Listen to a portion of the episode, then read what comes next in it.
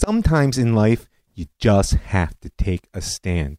And if it happens to be that the world stands against you, well, then you may discover what heroism is really all about.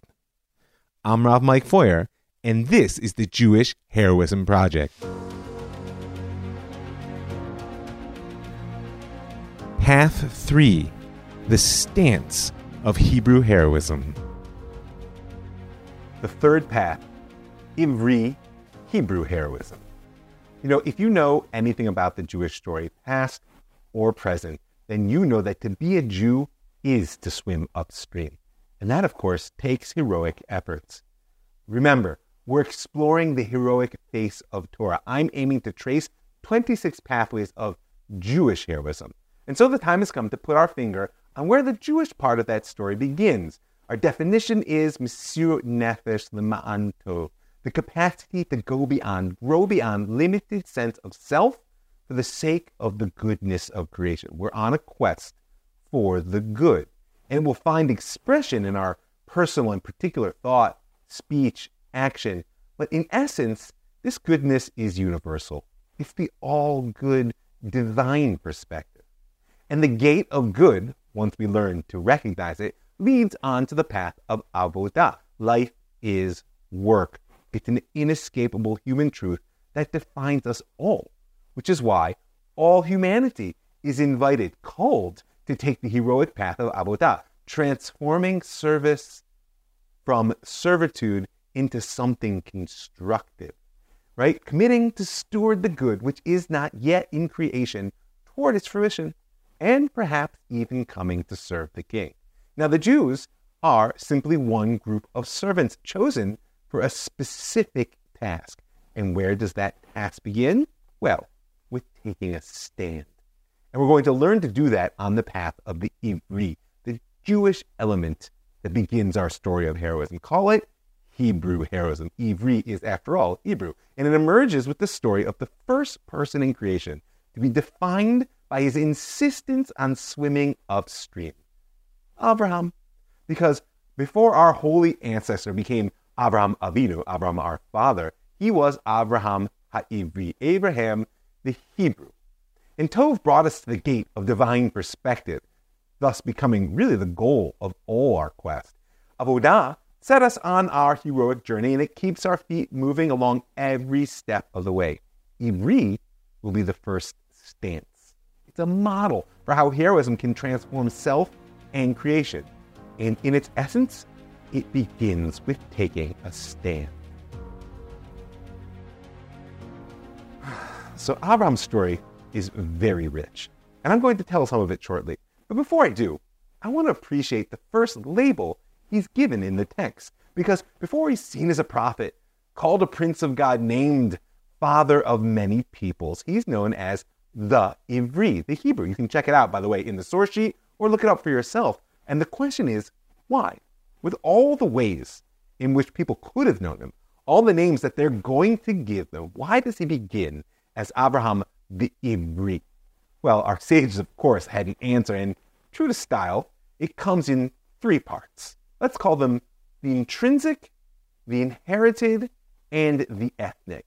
Right? They say, first of all, Rabbi Yehuda says, well, the whole world stood on one side, and he stood on the other. Ever is a side. Ever Ivri.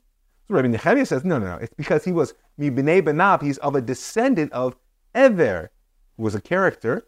He's the Ivri. And the Rabbanan say, well, no, no, no. He's from Ever Hanar, the other side, Ever of the river Ivri. And he also speaks that Hebrew language. Ultimately, I think the intrinsic is going to offer the deepest insights on Ivri as a heroic model, as our third path of Jewish heroism. But the other two have much to teach us, both about the word and about Abraham, so we're going to start there. Rabbi Nehemiah said he was called Ivri because he was a descendant of Ever. If you're familiar with biblical lineage, and especially the line of Abraham, you may know that Ever was the great grandson of Shem, right? Who himself was the son of Noach, the first Semite. Shem and Ever play a fantastic mythic role in the background of the whole book of Genesis. They, of course, establish Beit Midrasho Shel Shem ve'Ever, the house of study, where Torah was learned well before Mount Sinai even had a name. That Beit Midrash Shel Shem Ever becomes a place for learning, a place for etzah, spiritual advice, a place to take shelter from family storms. You can take a look at the source sheet for further explanation of this very rich notion. For present purposes, it's actually the Rambam, 12th century sage, who tells us all we need to know about their life and about what inheritance Ever passes on to Abraham, which was strong enough for people to see him as the Ivri, the quintessential descendant of Eber. Now, the Rambam's words come in midst of what I might call a mythical historical explanation. It's a story of how creation started out in the garden, Adam and Eve knowing the one God, and yet went so quickly off the rails. It's worth reading in full. Again, source sheet. And there, the Rambam concludes his arc from Adam's direct relationship with God through the rise of the falsehood of idolatry and back again by saying, Aval Tzur Olamim, the rock of the world, wasn't known except by individuals. And he gives a list Hanoch, Methuselah, Noach, Shem, and Ever. He says the world rolled along that way until who was born?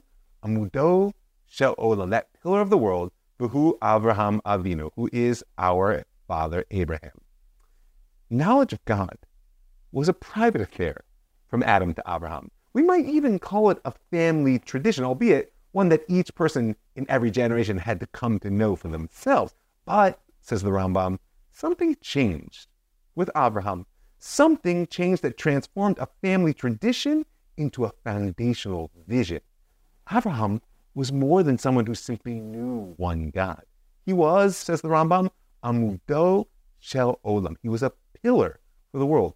Ha Ivri, that definite article, the the Hebrew, founder of Hebrew consciousness, so illuminated by the oneness of God that he could light up and change the whole world. Well, the label of Ivri also teaches us about Abraham's ethnicity, as we'd say, because the Rabbanan said Ume'ever Hanar, he's from that far side of the river and speaks the Lashon Ivri, Hebrew language. The Ivri means that Abraham isn't from around here. And you can tell that because he's identifiably different, a speaker of that language from over the river, Hebrew. Now, by the way, there are only two other individuals in the entire Bible referred to as Ivri. Bonus points, right with the answer. Rav Mike Feuer, gmail.com, or you can find me on Facebook, Rav Mike. Send me who you think those other two are, and I'll let you know if you're right. Maybe there'll be a prize involved. But the common use is the collective, because Ivri is a tribal marker, a marker that upholds otherness. It was the Ivrim, the Hebrews, whom the Egyptians feared as a foreign element in their society. And they channeled that fear, you may recall, into making the Hebrew slaves suffer for who they were, not for anything which they had done. And that tribal stance of Ivriut of insistence on being other was actually essential in the transformation of the children of Israel in Egypt into a nation. You know, the Torah calls Egypt an iron crucible. It says, Vatem lakach Hashem, right? God took you and he brought you out, mikur habarzel mimitzrayim, from that iron crucible of Egypt. Allow me to geek out for a moment on my geology background because a crucible is a very important metaphor for life in general, right? You dig up the ore and you crush it down and then you heat it and you put it under pressure in the crucible. The slag that you don't want burns off. And what happens is either the elements combine into an alloy or they come out pure, right? Life works the same way, right? In order to allow the elements of self and peoplehood to hold the heat and pressure, right, to bond or burn off, life is a crucible. And when we emerge, should we emerge, we come out as a distinct substance, stronger and more true to self. Which is why we say around the Seder table every year, Israel's mitzuyanim Khan, we were distinct down there in Egypt, that our clothing, food, and language was different than the Egyptians. What's more, we were identified and known as a separate nation, apart from the Egyptians. We were Ivrim, the Hebrews But the tribal power of Ivriut goes well beyond simply holding fast to Hebrew distinction. Because the crucible burns off everything which is not you and purifies all that which is. Right? The sages say that Israel was redeemed from Egypt because we held fast to our names and language. We remained Ivrim, Hebrews, distinct and true to self. And since that true Hebrew people belonged to the land promised to their father Abraham, we're part of a mission of bringing a new Hebrew consciousness to the world. Well, then, liberation followed right behind that determination.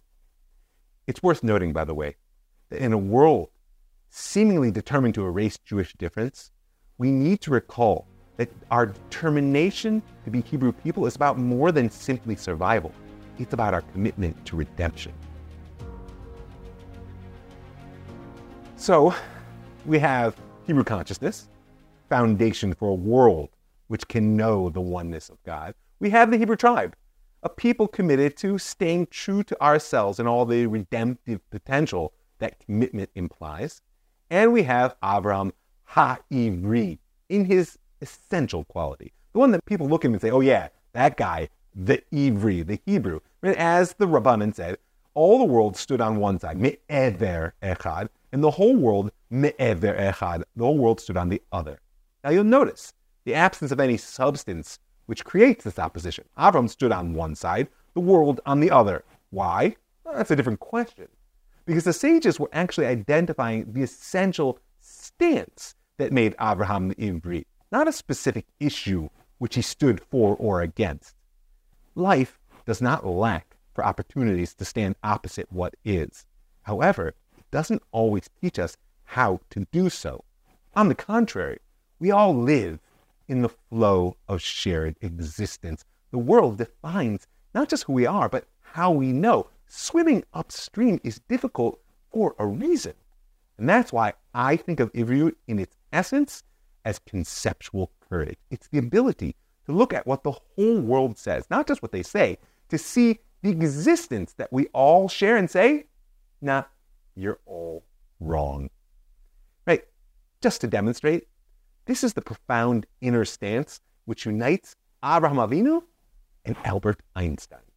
Now, traditionally, that statement of the sages that all the world stood on one side and Abraham stood on the other is understood as referring to idolatry. I mean, the whole world said, There are many gods, your God, my God, up, down, it's all good. They didn't just say it.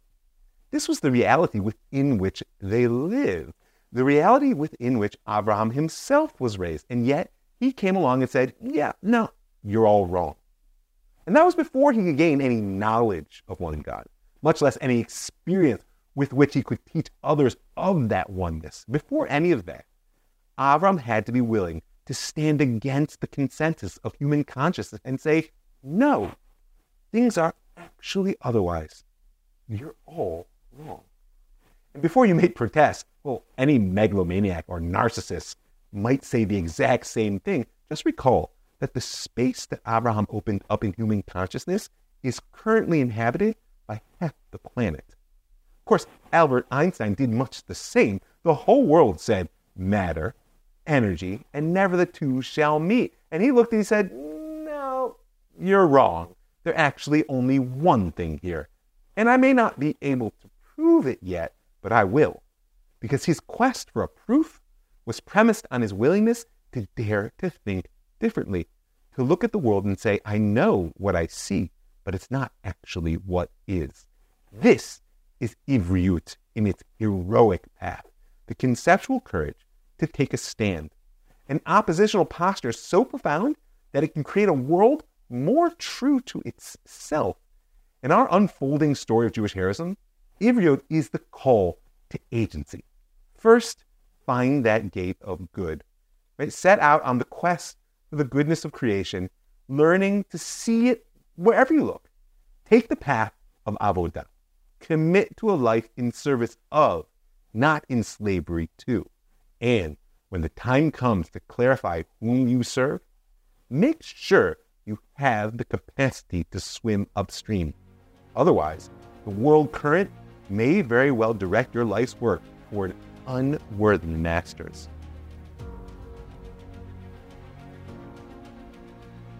So we know what Ivri means the Hebrew consciousness, making the oneness of God available to the whole world, the tribal Hebrew bond, standing separate from other, true to self with its redemptive potential, and a courageous conceptual posture, a willingness to stand alone, which is really the beginning of all agency. So if we know what Ivri means, who was Abraham? What was his story? Well, it opens with a classic heroic call when he was still Avram and not yet Avraham. It says, Lech lecha Leave your land. Leave the place you were born. Leave your father's house, God says. Uproot yourself from your physical moorings and head out on a journey to wherever I will you to go. Leave your culture behind, all you know, anything you learned in your father's house. Now that's a call fit to his destiny as an Ivri. And then what happens? Bonanza. I mean, I'll make of you a great nation, and I'll bless you, I'll make your name great. You shall be a blessing. Those who bless you, bless, and curse you, curse. All the families of the earth shall bless themselves by you. That's a really big payoff. And not to undervalue the merits due to someone willing to set out into the unknown, nor to discount the incredible educational and developmental potential which comes with a starting fresh, unbounded by what was. But still, the scale of those promises and the fact that at this point in the story, we know nothing at all about Abraham beg for an explanation. Noah, our last world saving hero, at least we know he found favor in God's eyes, was righteous in his generation. And for all that, he got to survive, which is good. But it hardly compares with that rack of promises made to Abram. This is a gap in the story so profound that I might say it created Abraham's legend. Many people know the story that Abraham's father, Terach, was an idol maker, right? And one day, Terach had business in town. He left the boy in charge of the shop. Now, Abraham apparently had already begun to question the orthodoxies of his day. So while his father was gone, he decided to try an experiment. He picked up a stick and threatened one of the idols. And of course, it didn't flinch, so he smashed it. He threatened the other, and he smashed it. And he went through the shop one by one until he got to the largest idol. And then he realized at a certain point his dad was going to come home and he'd have a problem. So what did he do? He put, cooked up a bowl of porridge, put it down in front of the idol, put the stick in his hand, and waited. Sure enough, dad comes home and sees the mess. Whoa! I mean, as a father, you can imagine, right? And he says to his son, What happened here? I was just, listen, I don't know it was time to feed the idols. They were also hungry. And I went and made a bowl of porridge. And as soon as I put it down, they all started to argue. And this one and that one. And then the big one grabbed the stick, smashed the others, and took it for himself. So I said, What are you talking about? Everybody knows these idols can't do things like that. And Avram said to him, And your ears hear what your mouth is saying? That's the answer of the young Ivri. Abram, of course, was the original iconoclast the first breaker of idols, literally willing to destroy his father's world in his quest for a deeper truth. And by the way, to be destroyed, because the story goes on that his father drags him to Emperor Nimrod, who gives Avram the choice between conforming to the idolatrous lies or being cast into the fiery pit, which he takes. So, in addition to being the sort of original iconoclast, Abraham is also the quintessential autodidact. What? He taught himself what he really needed to know. As the sages said, Avlo lamdo varavlo hayalo, his father didn't teach him, right? And there was no rabbi in existence to tell Abraham. So where did he learn of God's oneness? Well, they go on and say that the Holy One gave him his kidneys to teach him Torah. Or in our language, the truth came to Abraham from his kishkis, as it must on some level for every true Ivri. The path of Hebrew heroism relies on that inner sense of truth. Now, we have some impressive credentials iconoclast, autodidact, miracle working faith martyr, but they're not shot. They're not there in the simple story, their backstory. Impressive and true, but not given to us with the text. That type of simple explanation actually had to wait for the holy Sfas Emes, Hasidic master of the 19th century. Now, Sfas Emes notes that this question has actually traveled down unanswered through the generations. what makes Abraham fit to receive such blessings? And he says that the answer has actually been there all along in the Holy Zohar.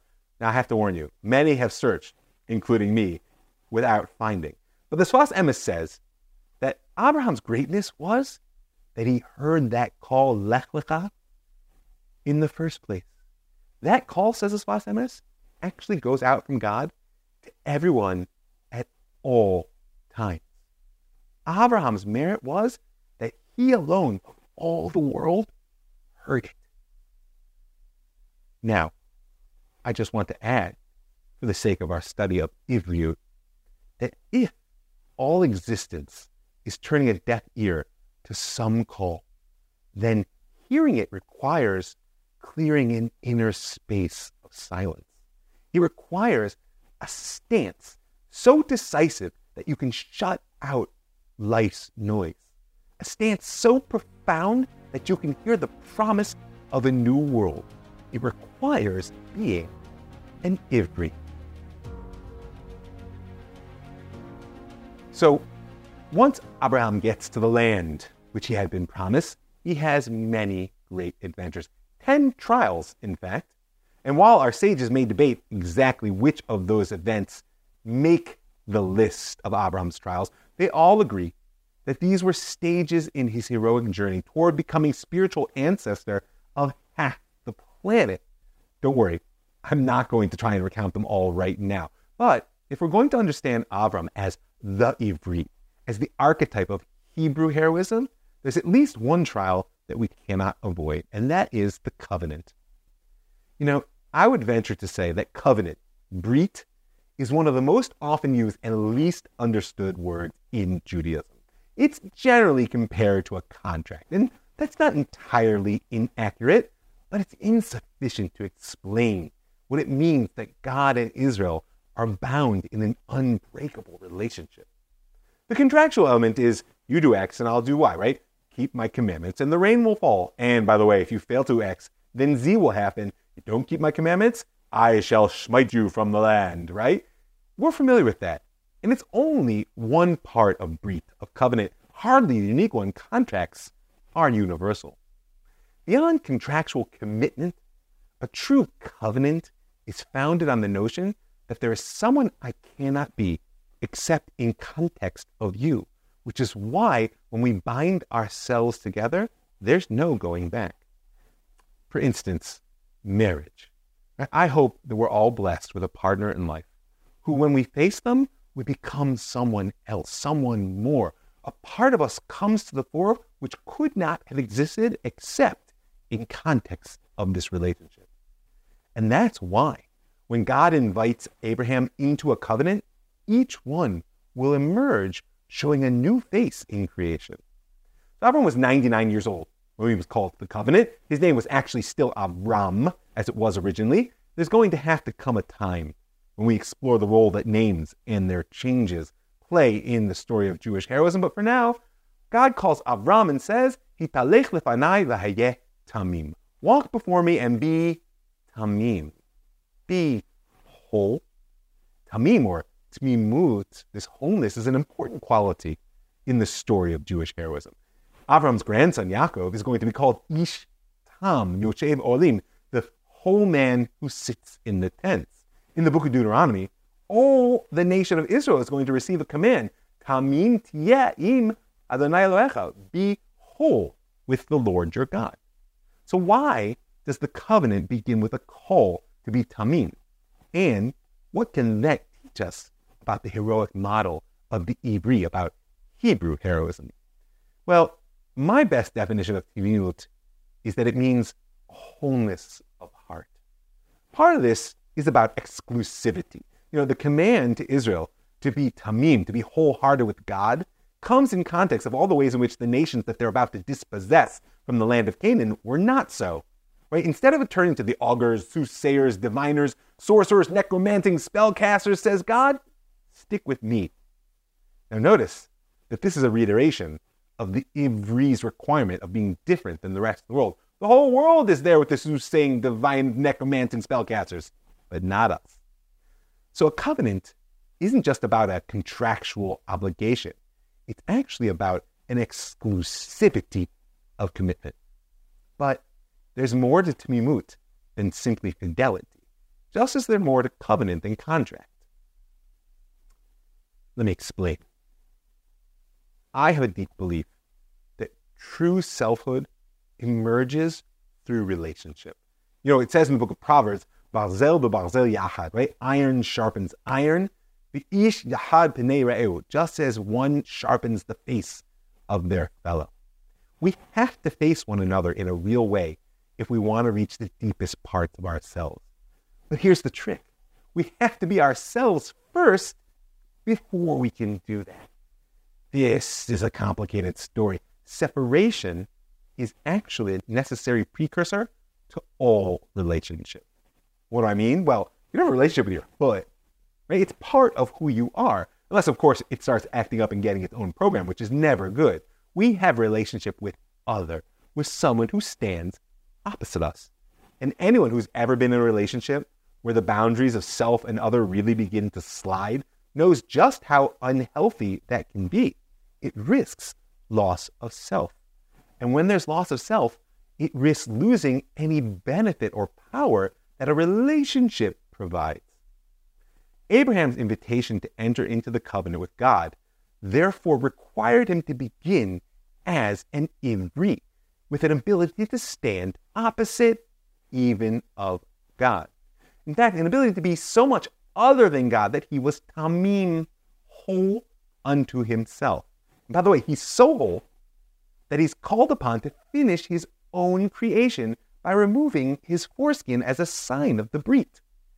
There are endless profound lessons to be learned from the fact that the sign of the covenant is in the flesh, and specifically in the sexual organ. But the most basic lesson is that Avram was given the agency to complete himself, to be a creator in becoming whole and standing separate from God. Only then would his wholehearted devotion to the covenant offer a context in which a new divine face could emerge. Remember, covenant isn't just exclusivity of commitment in a contract, it means that there's someone I cannot be except in the context of you. So I need you to be you in order that I can be me. Two people, or God and Abraham, are two worlds which exist independently and come together in a covenant. It's a two step process. It begins with Abraham's ivriut, his otherness, and it culminates with a wholeness of devotion, a mesirut, a giving over, which actually his son Yitzchak will embody. Stay tuned for the next path of heroism. When we stand as ourselves before we enter into relationship, then our joining with other becomes more than simply an expanded boundary of one plus one. It becomes two times the infinite. And so, first, Avram the Ivri stands opposite to God. God says, Go before me, be whole unto yourself. And then he enters into the binding covenant, transformed from Avram to Avraham, by the way, right? Father of many nations, as the verse says. And the particular power of being the Ivri now becomes a source of universal creativity. It's a particularism that lies at the root of Hebrew universalism that deserves a discussion later. But for now, that's Abraham's transformation. What, however, is the new face of God that can emerge through this covenant? So, Avram's defense of Sodom is a story familiar to many. You know, how when he hears about its imminent destruction, he goes back and forth with God. But if there are 50 righteous, we need to save the city. 45, 40, 30. Uh, they can't all be bad. But even those who know the story often fail to sense its depth. Abraham's argument comes right on the heels of his cutting of the covenant, after he hosts the angels that come to heal him and come to announce the imminent miraculous birth of his son Yitzchak. So the angels leave for their next task of destroying Sodom, and Abraham's left there with God. And then there's a very strange aside. The verse reads, Vashem Amar, and God said, Abraham, Am I going to cover up from Abraham what I'm about to do? Now, who on earth is God talking to? Can't be to Abraham because he's asking, should I cover this up from Abraham? It can't be the angels. I mean, first of all, they just left. Second of all, there's not much of a conversation going on there. No, no. God is talking to you. And when the text turns to the reader, it's time to pay very close attention. So after this introduction, I'm going to cover up, we get a strikingly detailed explanation of why God indeed couldn't possibly hide from Avram what's coming. I mean, after all, it says he's going to be a great people. The nations of the world will bless themselves through him. I mean, the whole reason I made this covenant is that Avram will command his children to keep the path of God. And what is that path? Well, lasot tzedakah umishpat, to do righteousness and judgment. Now, the tzaddik and the shofet, the righteous and the judge, are both heroic models in Torah whose discussion lies ahead. For now, we know that forging a path of righteousness and judgment, which all his descendants can follow, is Abraham's raison d'etre. It's why God made this covenant in the first place. And that's why what follows really comes as no surprise. And in fact, considering that God made sure to call our attention to Abraham's purpose, the whole thing feels an awful lot like a setup, or at the very least, like a teachable moment. Now, everybody knows in general that Abraham argues with God about Sodom's fate, but the depth of the story always comes from its detail, right? First, there's our strange introduction. Am I going to cover this up? Then there's the very fact that Abraham stands against God to begin with. I mean, after all, the people of Sodom might be called the anti Abrahams. They represent the opposite of everything he stands for. It would make perfect sense if his response to their demise would have been, yeah, schmeiz them, God. I'm going to get some popcorn. Watch. This bespeaks another of Abraham's essential qualities the boundlessness of his care for creation, perhaps a story for another time. Now, it's actually Abraham's key argument, expressive of his heroic stance of the Ivri, which I want to focus on. So God decides indeed not to hide the coming destruction for Abraham, and apparently God gets the fight that God wanted out of him. Remember, we've been told the whole purpose of the covenant was that Abraham would forge a path of tzedakah and mishpat, righteousness and judgment. And now Abraham says, what? God forbid, God, right? You shouldn't do this to kill the righteous with the wicked, Sadiq. Right? To make the righteous like the wicked, Sadiq. God forbid, God. Hashofet kol arts, no mishpat. Shall the judge of the earth not do justice? Now those are fighting words. Forget the negotiations that follow. Where does Abraham get a sense of justice so deep that he's willing to hold it up as a challenge to God? Now, the simple answer is he gets it from the same place that he drew all his true knowledge, his inner sense of what must be. He got it from his Ivriyut, which now is empowering him not just to stand on one side of the world while the world stands on the other, but is empowering him to stand opposite even to God. This is a heroic quality that we know he hands on. Yaakov, his grandson, will become Yisrael, one who struggles with God. Moses will stand against God to save the people more than once. And if you happen to know any of the Hebrew folk, we're not the types that accept God's will lying down in general. And within the binding relationship of the covenant, a willingness to struggle with God becomes a tremendous driver for creation's story. Now, I want Abraham's expression of Ivriut, his opposition to God's plan here, to put something to rest. And that is the fundamentalist idea that anything which God does is ipso facto moral. I mean, we just saw that God told Abraham what was coming in order that Abraham demand a deeper morality, in order that he defy him, which means arguing with God isn't an act of heresy. Sometimes it's the holiest thing that you can do. Now, the fact is, there was nothing to save in Sodom. It does happen. Evil and wickedness are real. But our primary lesson stands. Abraham's path of righteousness and justice wasn't forged through obedience. He didn't receive it from God. It came through opposition His Hebrew heroism caused it to emerge from within himself, but not just through his opposition. It was combined with his commitment. You know, to me, it's noteworthy that Abraham's challenge is framed as a question Shall the judge of all the earth not do justice? He doesn't say, You can't do that. He says, Is that really who you are? Right? A question is always an invitation, sometimes to an answer, and sometimes to a revelation. The externals of our story provide an answer. God is indeed willing to negotiate. Turns out, Sodom is worse than Abraham wanted to believe it. The revelation comes in what the Ivri covenant, the sense of standing against in commitment to, really offers to creation and to Creator. Because in this moment of opposition, Abraham becomes not just a hero, but a true friend to God. I bless you.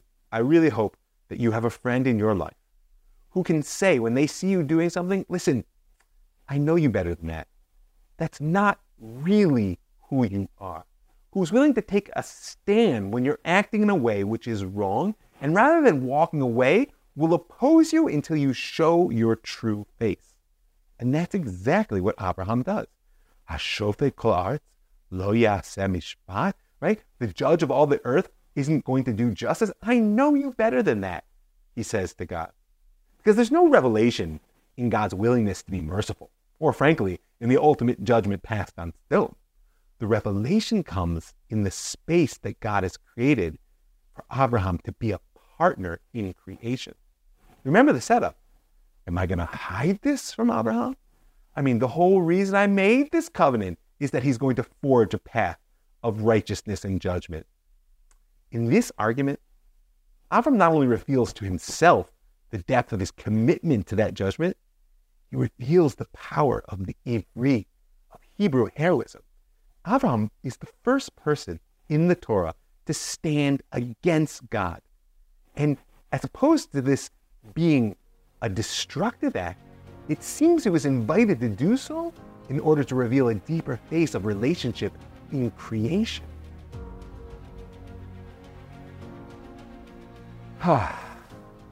so there are so many stories, as I said, in Abraham's journey, but I think we've done justice to Hebrew heroism. You know, I want to conclude with this thought. One of the fundamental principles of physics, even, that frames our understanding of the world in which we live is causality. This leads to that, to that, to this, to that. Everything comes from somewhere. There's always a backstory. And even you quantum mechanic geeks out there who might want to challenge me, that may be challenging our understanding of causality. Still, we live in a world where nothing comes from nothing, except Abraham. He's the hero in our story who's created ex nihilo, something out of nothing, without any backstory, just like creation itself, which is why he becomes such a beacon of hope for so many. You know, remember, hope begins in the belief that what is does not have to define what will be, that we can free ourselves from the chains of causality. And that's the essence of Abraham's Ivriyut. He broke with everything.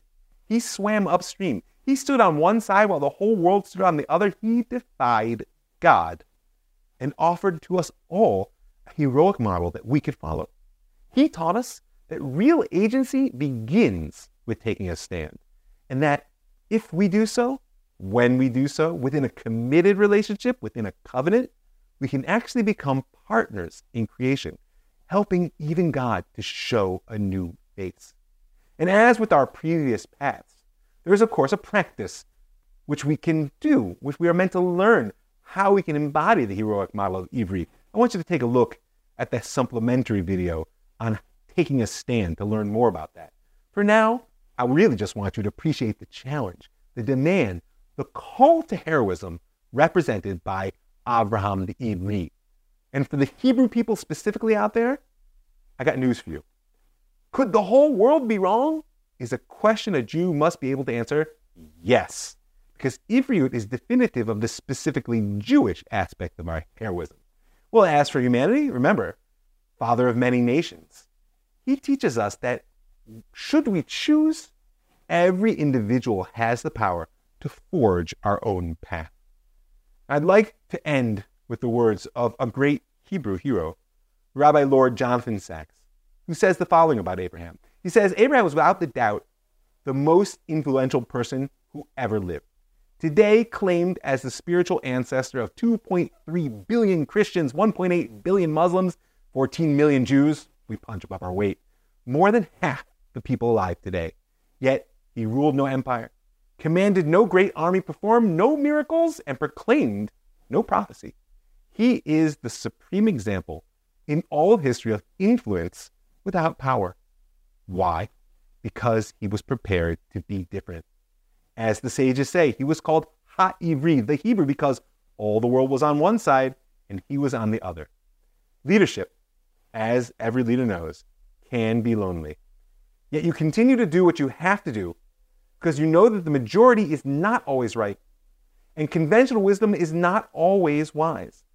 Dead fish go with the flow. Live fish swim against the current. So it is with conscience and courage. So it is with the children of Abraham.